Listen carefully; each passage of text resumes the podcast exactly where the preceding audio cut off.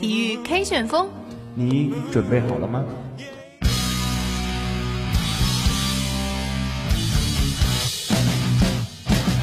刘翔处于领先的位置，刘翔，刘翔赢了，刘翔赢了，刘翔创造了历史。Jordan open Chicago with the lead。格罗索过他，好的进去了，亚昆达，来点球！体育世界多彩缤纷，让我们一同追踪，让我们一同分享，让我们一同感受，让我们一同运动。最精彩的体育，最强劲的旋风，这里是体育 K 旋风。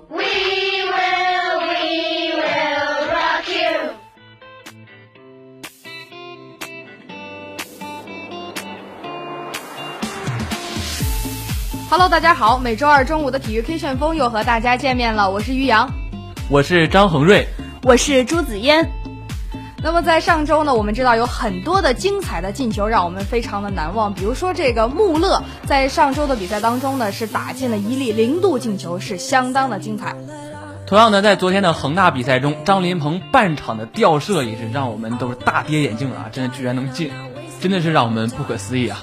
在女足方面呢，谢王莹的半转身射门也是非常的漂亮。刚刚我们说了这么多精彩的进球哈，在下周这个欧冠也是将继续打响。我们在下周的节目当中呢，也继续会为大家送上关于欧冠的最新资讯。好了，接下来让我们进入今天的第一板块——一周赛事回顾。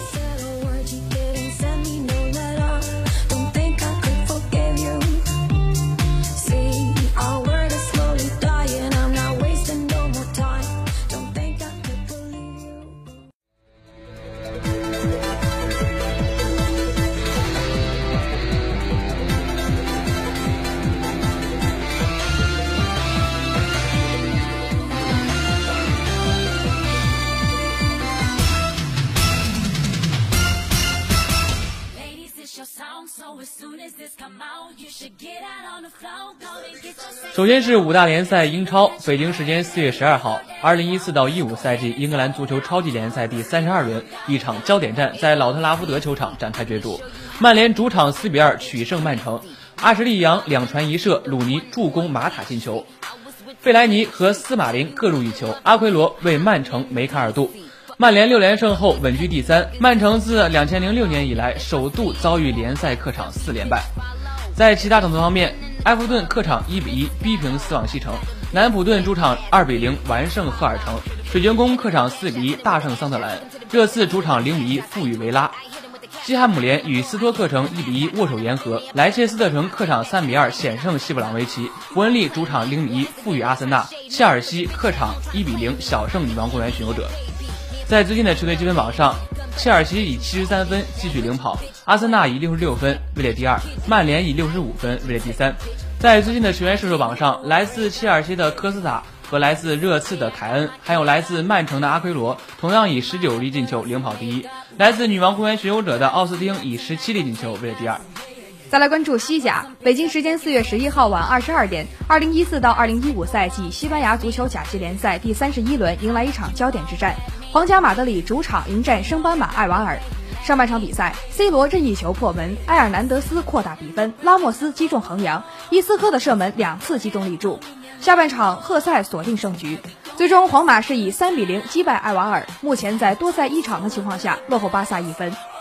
在其他场次方面，马竞客场二比二逼平马拉加，塞维利亚与巴塞罗那二比二握手言和，阿尔梅利亚主场三比零大胜格兰纳达，巴列卡诺客场一比六不敌维格塞尔塔。赫塔菲与比利亚雷亚尔一比一握手言和，西班牙人主场一比零小胜毕尔巴鄂竞技，拉科鲁尼亚客场二比二逼平皇家社会，埃尔切客场二比零完胜科尔多瓦。在最新的球队积分榜上，巴萨以七十五分继续领跑，皇马以七十三分位列第二，马竞以六十六分位列第三。在最新的球员射手榜上，来自皇马的 C 罗以三十八粒进球继续领跑，来自巴萨的梅西以三十四粒进球位列第二，来自巴萨的内马尔以十八粒进球位列第三。下面是意甲方面，北京时间四月十二号，意甲第三十轮一场焦点战，国米赴本特戈迪球场，客场三比零击败维罗纳队，伊卡尔迪、帕拉西奥相互助攻，两人分别取得破门。维迪奇犯规送出点球，但卢卡托尼射出的点球被汉达诺维奇扑出。晚场前莫拉斯的乌龙球帮助国米三球告捷。国米自三月二号以来近八场双线赛事首次赢得胜利。在其他场次方面，热那亚主场二比零完胜卡里亚里，尤文图斯爆冷零比一负于帕尔马，切塞纳主场零比一负于切沃，拉齐奥主场四比零狂胜恩波利，亚特兰大主场二比一小胜沙索罗，佛罗伦萨客场零比三不敌那不勒斯，乌迪内斯主场一比三不敌帕勒莫，都灵与罗马一比一握手言和，桑普多利亚客场一比一逼平 AC 米兰。在最近的球队积分榜上，尤文图斯以七十分继续领跑，拉齐奥以五十八分位列第二，罗马以五十七分位列第三。在最新的球员射手榜上，来自尤文图斯的特维斯以十七粒进球领跑第一，来自国际米兰的伊卡尔迪和来自 AC 米兰的梅内同样以十六粒进球位列第二，来自维罗纳的托尼以十五粒进球位列第三。再来关注德甲，北京时间二零一五年四月十一号，二零一四到二零一五赛季德甲第二十八轮全面开战，领头羊拜仁慕尼黑坐镇安联球场迎战法兰克福，最终凭借着莱万的梅开二度和穆勒的锦上添花，拜仁主场三比零大胜法兰克福，南部之星继续领跑德甲积分榜。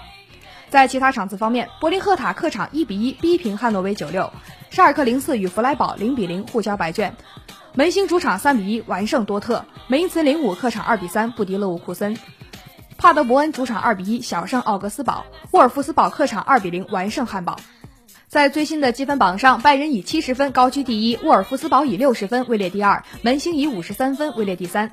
在最新的球员射手榜上，来自法兰克福的迈尔以十九粒进球位列第一，来自拜仁的罗本以十七粒进球位列第二，同样是来自拜仁的莱万以十六粒进球位列第三。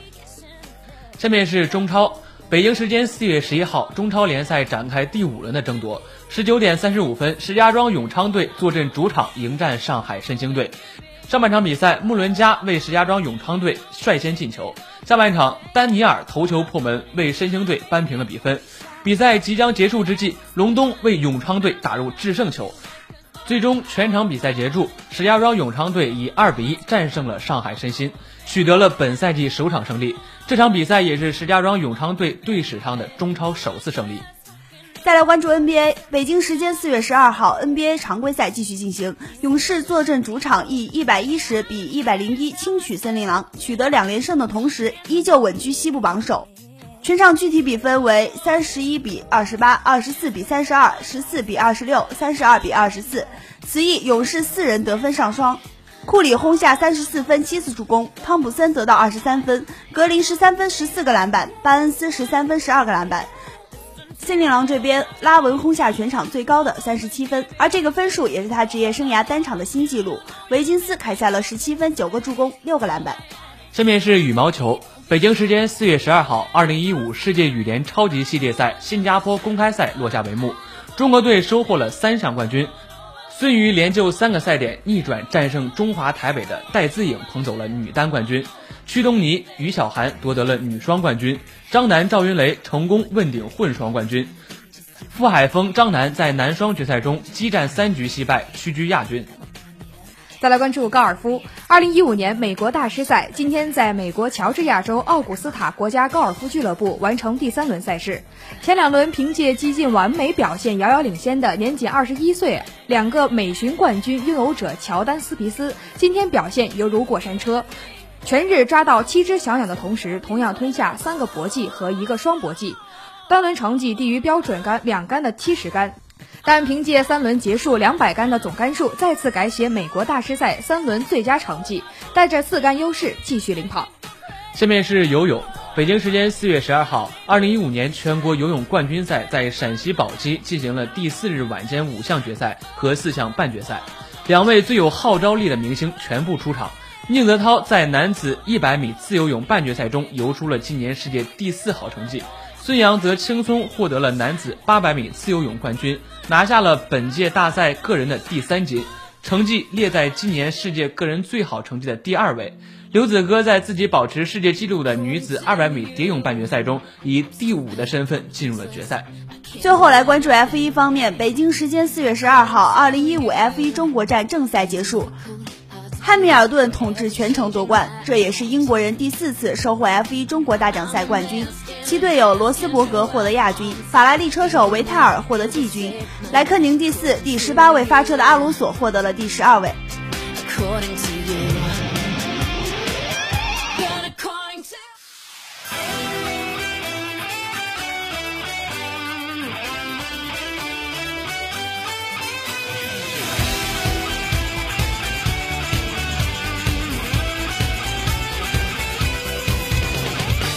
体育 K 旋风，让你的心随着赛场一起跳动。好了，欢迎回来。接下来第二板块赛场聚焦，让我们来谈一谈刘翔的职业生涯。在上周中呢刘翔也是公开在微博上发布了一个长篇的呃信件，是吧？就是说他这个选择退役了。呃，一时间在这个各大媒体上都是刘翔退役的头版头条。那么对于刘翔退役，张主任你怎么看呢？我想，这个刘翔宣布退役，也是给他这段时间销声匿迹的这个很长一段时间画上了一个完美的句号。嗯，因为在刘翔呃消失之前，有一个他打广告的一个风波，也是呃闹得沸沸扬扬。对，我们知道，自从刘翔出道以来呢，对他的这个绯闻一一直是不断，是吧？对，是的。呃，我觉得其实呃退役是他的选择，那我们作为他的这个粉丝呢，就应该支持他，祝福他。对对对，呃，让他在接下来的这种生活当中能够走得更开心，或者说在接下来的工作当中能够呃如愿的过得轻松一点吧。是的，是的。那今天就让我们来用数字回顾一下刘翔的职业生涯。十二秒八八创历史，演第九道奇迹。四十八次参加国际大赛，获得三十六个冠军、六个亚军、三个季军，退赛两次，打破世界纪录一次，追平世界纪录一次。刘翔的职业生涯呢是曾经辉煌，也充满争议，但这一切都将成为历史，因为飞人刘翔决定告别他所挚爱的跑道，开始一段新的人生旅程。他人生中的第一个关键数字十三秒一二。两千零二年七月二号，刘翔在国际田联超级黄金大奖赛洛桑站比赛中以十三秒一二的成绩夺冠，并且打破了该项目的世界青年纪录以及当时的亚洲纪录。刘翔的第二个关键数字是十二点九一秒。二零零四年八月二十七号，在雅典奥运会男子一百一十米栏的决赛中，刘翔以将近三米的优势率先冲过终点，最终以十二点九一秒的成绩夺得金牌，打破了奥运会的纪录，并且追平了科林杰克逊在一九九三年创造并保持十一年的世界纪录，为中国夺得了首枚男子田径奥运会的金牌。在本届奥运会上，刘翔是唯一一位能够在田径赛道上击败美洲和欧洲选手的亚洲男子运动员。接下来一个数字是十二秒八八，两千零六年七月十一号，刘翔在国际田联超级大奖赛洛桑站男子一百一十米栏决赛中，以十二秒八八打破了已封尘十三年之久的世界纪录，成为历史上首位打开十二秒九零大关的选手。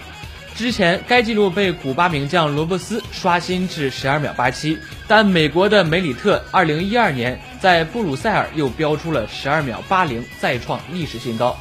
这意味着飞人刘翔的成绩目前是该项目的历史第三快，且仍是男子一百一十米栏的亚洲纪录。刘翔的职业生涯中第四个关键数字是九。二零零七年八月三十一号，刘翔在大阪世界田径锦标赛男子一百一十米栏决赛上，克服了被分在第九跑道的不利因素，凭借强劲的实力外加个人良好的心理素质，最终以十二秒九五的成绩创造编导奇迹，获得了冠军。成为将该项目的奥运冠军、世界冠军和世界纪录保持者集一身的大满贯得主。七秒四六是刘翔的下一个关键数字。两千零八年三月九号，在西班牙瓦伦西亚举行的第十二届世界室内田径锦标赛六十米栏决赛中，刘翔以七秒四六夺得了冠军。首夺室内赛世界冠军的头衔，也是中国男子运动员在世界室内田径锦标赛上获得的第一金。同时，这枚金牌也是继1991年隋新梅在第三届西班牙塞维利亚室内世锦赛上夺得一枚女子铅球金牌后，十七年来中国选手再度问鼎桂冠。下一个对刘翔来说非常重要的数字是八月十八号。二零零八年的八月十八号是北京奥运会男子一百一十米栏第一轮比赛，刘翔被分配在第六组第二道出发，但由于伤势复发，刘翔最后临场退出了比赛，卫冕失败。该项目的金牌最终由罗伯斯夺得。下一个对他来说最关键的数字是十三秒三四。两千零九年十月二十五号，在第十一届全运会进行的一百一十米栏决赛中，刘翔以十三秒三四夺冠，也是他自首次受伤复出后的首个冠军，这也使他成为首个全运会三连冠的选手。下一个在刘翔生涯中重要的数字是十三点二二秒。二零一一年七月十号，在日本神户进行的第十九届亚洲田径锦标赛中，刘翔以十三秒二二的成绩率先冲线，继两千零二年、两千零五年和两千零九年后缔造空前的亚锦赛短跨四冠王壮举，同时还刷新了他自己六年前创造的亚锦赛纪录。下一个是七点四一秒。二零一二年二月十八号，刘翔在伯明翰国际田联大奖赛中以七秒四一跑出了他个人在男子六十米栏的最好成绩。这一成绩在该项目历史榜单上并列排名第三十五位，但也是这一项目的亚洲纪录。我觉得有一个日子是刘翔毕生都难以忘记的，就是八月七号。二零一二年八月七号，伦敦奥运会男子田径比赛一百一十米栏预赛第六组，刘翔在第一栏意外摔倒，然后他单腿蹦着并亲吻栏架后坚持完赛，留下一个背影后坐着轮椅离开了赛场，事后证实是跟腱断裂。最后一个日子是四月七号，二零一五年四月七号，三十二岁的刘翔在伦敦奥运会退赛的第九百七十三天后，他宣布了退役。然而，往往翻腾的最高的浪头沉得最低，参天的树木投下的影子最长。辉煌显赫到极点的时候，悲催的命运可能就接踵而至了。从雅典的狂欢、北京的惊悚到伦敦的落寞，与刘翔一路扛过来的毕竟是少数。大部分人翻脸比翻书还快，忘了感恩，忘了宽恕，他们开始奚落刘翔，挖苦刘翔，重伤刘翔。林语堂曾经说过：“我们国家与国民太把所有的期望都加于一人之身了。”刘翔在零四年的奥运摘金，零六年的刷新世界纪录，几乎变成了一个体坛的图腾。他被誉为“中国速度”，甚至有媒体将他与我国高速增长的 GDP 联系起来，视为国运的象征。我们国人呢，习惯被拯救、被领导、被代表，仿佛刘翔的荣耀就是所有人的荣耀，国家神圣感和民族自豪感澎湃而起。退役可能是他人生中最难跨的一个栏，有过辉煌，也有过暗淡，依旧有人对他的退役讥讽和不满，说他是个演员，毁誉参半。刘翔曾经说过，零八年奥运会之前，好像身边的人都不把我当个人看。我在赛场上似乎也是战无不胜，没有人能和我说真心话，能指出我的不是。实际上，零八年之后，这种现象变本加厉，而且已经变异。对于刘翔的评价变成了德式狸猫，凶似虎，落配凤凰不如鸡。可别忘了，刘翔是人，他不是神。假如不是辉煌时被神化，哪来的逆境时被妖魔化？刘翔。赛场只是你人生的一瞥，我们还等着你用健康的身体和心态去书写那一捺。刘翔，尽快把那往事就当做是一场宿醉吧。接下来进入今天的英语时令。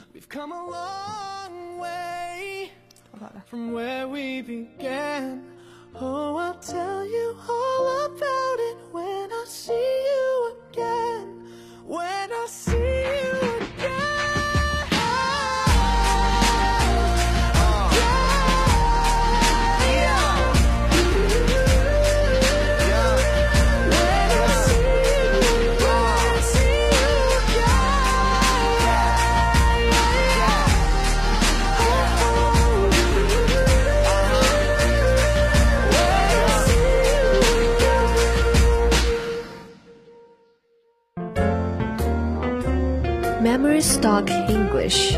Memory Stock English. This is a new English class on the roadside. 英语时令。英语时令。Welcome to Memory Stock English.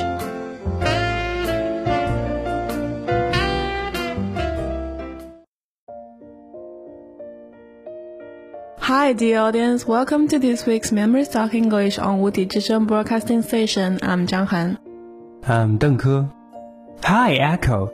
Do you know next month Wuhan will host an international event of track and field? I have no idea.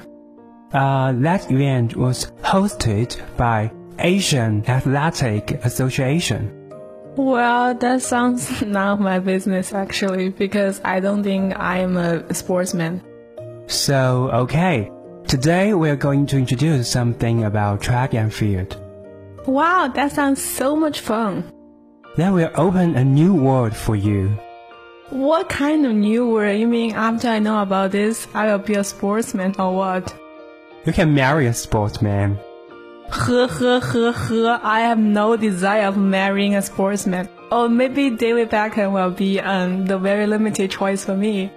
Well, actually, I think you are beyond Victoria. Well, track and field is a sport which combines various athletic contests based on the skills of running, jumping, and throwing.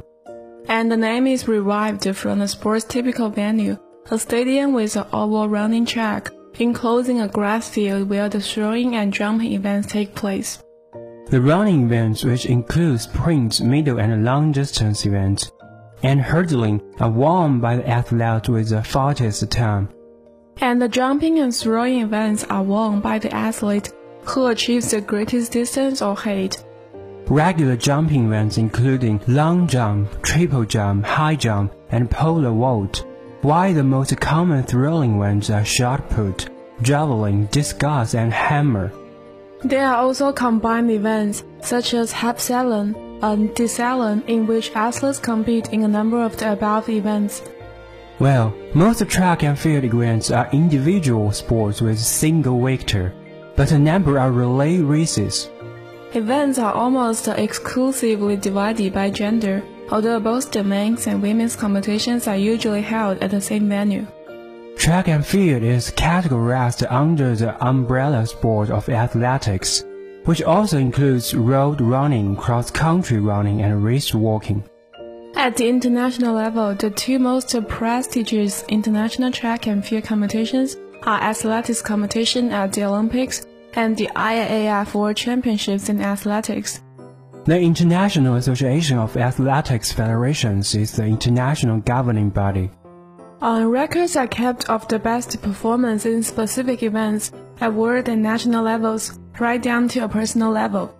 However, if athletes are deemed to have violated the event rules or regulations, they are disqualified from the competition and their marks are erased. In North America, the term track and field may be used to refer to any athletic events, such as the marathon, rather than strictly track-based events. Now we're going to talk about the history. The sport of track and field has its roots in human prehistory. Track and field style events are among the oldest of all sporting competitions, as running, jumping, and throwing are natural and universal forms of human physical expression. The first recorded examples of organized track and field events at a sport festival are the Asian Olympic Games. At the first games in 1776 BC in Olympia, Greece, only one event was contested, that is the stadium foot race. The scope of the games expanded in later years include further running competitions, but the introduction of the Asian Olympic Pentathlon marked a step towards track field as is recognized today. It comprised a five-event competition of the long jump, javelin throw, discus throw, standing foot trees, and wrestling. From the 1990s awards, track and field became increasingly more professional and international as the IAAF gained over 200 member nations. The IAAF World Championships in Athletics became a fully professional competition with introduction of prize money in 1997, and in 1998, the IAAF Golden League, an annual series of major track and field meetings in Europe, provided a higher level of economic incentive in the form of a US dollar 1 billion jackpot. In 2010, the series was replaced by the more uh, lucrative IAF Diamond League, a 40 meeting series held in Europe, Asia, North America, and the Middle East. The first ever worldwide annual series of track and field meetings. So now the next part is event. Track and field events are divided into three broad categories track field, field events, and combined events. The majority of athletes tend to specialize in just one event or event type, with the aim of perfecting their performances. Although the aim of combined events athletes is to become proficient in a number of disciplines. Track events involve running on a track over a specified distance, and in the case of a hurdling and steep chase events, obstacles may be placed on the track. And there are also relay races in which teams of athletes run and pass on a button to their team member at the end of a certain distance. There are two types of field events, jumps and throws. In jumping competitions, athletes are judged on either the length or height of their jumps. The performance of jumping events for distance are measured for a board or a maker, and any athlete overstepping this mark is judged to have a fault. In the jumps for height, an athlete must clear his or her body over a crossbar without knocking the bar off the supporting standards. The majority of jumping events are undated, although athletes prop themselves vertically with purpose-built sticks in the pole vault. The throwing events involve hurling an implement, such as a heavyweight, javelin or discus, from a set point, with athletes being judged on the distance that object is thrown. Combined events involve the same group of athletes contesting a number of different track and field events. Points are given for their performance in each event, and the athlete with the greatest points total at the end of all events is the winner. And now we are going to talk about the running. Races over short distance or sprints are among the oldest running competitions. The first 13 editions of Asian Olympic Games featured only one event, the stadium race, which was literally a race from one end of stadium to the other. Sprinting events are focused around athletes reaching and sustaining their quickest possible running speed. Three sprinting events are currently held at the Olympic and Outdoor World Championships. The 100 meters, 200 meters, and 400 meters. These events have their roots in races of imperial measurements that later changed to metric. The 100 meters involved from the 100 yard dash, and the 200 meter distance came from the furlong, and the 400 meter was the successor to the 440 yard dash or quarter mile race. At the professional level, sprinters begin the race by assuming a crouching position in the starting blocks before learning forward and gradually moving into an upright position as the race progresses, the momentum is gained. Athletes remain the same lane on the running track throughout all sprinting events, with the sole exception of the 400 meter indoors. Races up to 100 meters are largely focused among acceleration to an athlete's maximal speed. All sprints beyond this distance increasingly incorporate an element of endurance. Human physiology dictates that a runner's near top speed cannot be maintained for more than 30 seconds or so because lactic acid builds up once leg musculars begin to suffer oxygen deprivation. And top speed can only be maintained for up to 20 meters. The 60 meters is a common indoor event, and indoor world championship event. Less common events include 50 meters, 55 meters, 300 meters, and 500 meters, which are run in some high school and college competitions in the United States. The 150 meters, though rarely competed, has a star-southern history. Petra Mina set a world best in 1983. Olympic champions Michael Johnson and Donovan Bailey went head-to-head over the distance in 1997, and Usain Bolt improved Mana's record in 2009. And that's all for our program today. Thank you for listening. If you want to know more information about us, please stay with us. See you next time. Bye bye. bye.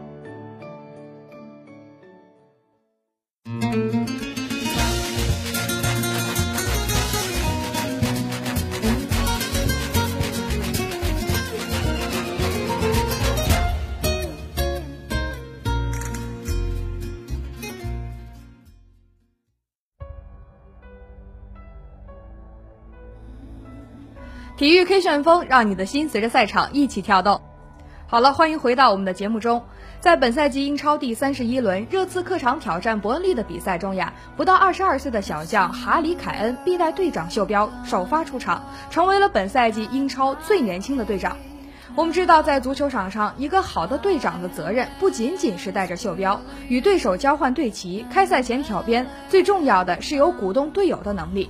及时与队友们协调，使球队能成为一支战斗力极强的整体。不管在顺境还是逆境，都带领队友夺取比赛的胜利。正所谓自古英雄出少年。那么今天呢，我们体育 K 旋风就为大家来盘点一下那些少年英雄队长。首先为大家提到的是红军队魂杰拉德。一九九八年，年仅十八岁的杰拉德作为优秀的青训球员，正式被提至利物浦队一队比赛。并凭借出色表现成为首发。一转眼到了二零零三年，此时二十三岁的杰拉德正值年少，意气风发。红军的簇拥们也在他的身上看到了利物浦复兴的希望。在这一年，杰拉德取代芬兰老将海皮亚成为球队队长，并且在两年后带领球队创造了伊斯坦布尔奇迹，问鼎欧洲之巅。而杰拉德也成为欧冠杯史上第二位最年轻夺冠的队长，进入世界级球星之列。今年夏天，杰拉德的利物浦生涯就将结束，但他已然会被球迷铭记。英雄即将离开，但英雄也一直都在。第二位我们要提到的是蓝军的定海神针特里。让我们来到泰晤士河畔，走进斯坦福桥球场，看看这里又发生了怎样的故事。在一九九八年，这里也走出了一位青年才俊。他在英格兰联赛杯与阿斯顿维拉的比赛中替补上场，完成了自己在切尔西一队的处子秀。他就是特里。在随后的日子里，虽然曾短期租借到诺丁汉森林，但租借期满回归的特里向人们展现了自己足球的天赋，并正式确立了自己的主力位置。二零零一年十二月五号，在队长德塞利无法出场的情况下，特里成为了球队的场上队长。那时的他才二十一岁。如今，这位驰骋沙场的定海神针已经与俱乐部续约，故事还在继续。第三位我们要提到的是拥有“罗马狼王”之称的托蒂，在网上流传着不少关于托蒂和德罗西的段子，大意都是关于德罗西苦等到自己快退役，也没能从队副成为队长，原因就在于罗马现任队长托蒂的运动生命太长了。托蒂第一次为罗马在正式比赛中出场时，仅十六岁六个月零一天，这使他成为罗马俱乐部历史上第三位最年轻的参加意甲的球员，而他也被球迷们称为“罗马王子”。而人生并非一帆风顺，托蒂的足球之路也是如此。在经历了比安奇执教时期的不受重用之后，他迎来了自己的雨后彩虹。比安奇之后，捷克人泽曼接过教鞭。而攻击意识极强的托蒂也备受泽曼的青睐，也正是在泽曼的授意下，托蒂带起了罗马的队长袖标。而那时他只有二十一岁。下一位我们要提到的，有着郁金香王子之称的范德法特。一九八三年出生的范德法特，在刚出道时曾与范佩西、罗本并称为荷兰的新三剑客，而任意球和蝎子摆尾则是他的成名绝技。初登荷甲的处子赛季便打入七球。在接下来的一个赛季里，作为影子前锋的他更是一发不可收拾，一共攻入了二十球，更是在自己二十岁的时候成为了球队的队长。永远的蓝鹰队长内斯塔，内斯塔拦截精准，站位准确，动作隐蔽，是近些年意大利最好的中后卫，同时也曾是世界顶级中卫之一。内斯塔十七岁的时候就代表拉齐奥队在联赛中亮相，从第二个赛季开始，慢慢坐稳了拉齐奥主力中卫的位置。一九九八年，年仅二十二岁的内斯塔接过拉齐奥队的队长袖标，成为罗马奥林匹克球场北看台的旗帜。随后，由于拉齐奥陷入了财政危机，不得已以三千万欧元的价格将内斯塔卖到了 AC 米兰。但也是自此之后，内斯塔再也没有担任过任何一家俱乐部的队长。下一位呢，要提到的是西班牙的建筑师法布雷加斯。法布雷加斯出自拉玛西亚青训营，但他的成名并非诺坎普，他的成名恩师也并非巴萨的任何一名主教练。在遥远的大不列颠，教授温格慧眼识英才，一眼相中了当时年仅十五岁的小法，并将他带到了阿森纳。在零八到零九赛季中，传媒披露，队长加拉斯在即将发行的自传中提及对队友的不满，以及对队友在更衣室内内讧的情况。最终呢，加拉斯的队长之职被剥夺，温格将队长袖标交给了年仅二十一岁的法布雷加斯。如今呢，小法是重返英伦，但他身上的红色是已经褪去，取而代之的是切尔西的蓝，还是熟悉的人，还是熟悉的味道。虽然已不再枪手，但是他还在用自己一次又一次完美的表现回馈着喜爱他的球迷们。下一个要提到的是被称为马德里圣婴的托雷斯。二零一四年十二月二十九号，马竞官方宣布托雷斯的回归，马德里圣婴重回自己梦开始的地方。二零零一年五月二十七号，十七岁零六十八天的托雷斯在卡尔德隆球场首次亮相，成为代表马竞出场的最年轻的球员。零三至零四赛季，十九岁的托雷斯在三十五次联赛出场中打进了十九个联赛进球，还成为了俱乐部最年轻的队长。如今重回故里的托雷斯状态也越来越好，有望续写他昔日的辉煌。说到天生的领袖呢，我们当然要提到的是亚当斯，他是一位老枪手，他的铲断凶猛，作风硬朗，他受到阿森纳球迷的无比爱戴，他也被誉为兵工厂先生。他对足球有着深刻的理解，是那种可以为了自己的俱乐部和国家队冲破砖墙的人。他也是队长们的榜样，他是天生的领袖。他是托尼·亚当斯。一九八三年十一月五号，刚度过十七岁生日的亚当斯已首度在一队亮相。直到一九八五到八六赛季，亚当斯成为一队常规正选，并且成为球队的主力。更是在1988年以21岁的年龄成为当时球队史上最年轻的队长，而如今的亚当斯是早已退役，但他永远是枪手球迷心中的英雄。江山代有才人出，各领风骚数百年。一位位少年英雄队长的涌现，给球队注入了必不可少的活力。他们也将带领着球队乘风破浪，冲击冠军。节目的最后，让我们关注一下上周获奖的小伙伴。新浪微博名为于丛林哈尼的同学获得我们精美的奖品一份，互动继续。如果你对我们节目有什么好的建议或者意见，欢迎艾特五体之声体育 K 旋风，我们将为大家准备精美的小礼品一份。体育 K 旋风，让你的心随着赛场一起跳动。好了，以上呢就是我们本期的全部节目内容。播音间里，于洋、张恒瑞、朱子嫣，节目的导播王海涛，感谢您的收听。下周同一时间，我们不见不散。Down the backs of tables ticket stubs in your diaries. I read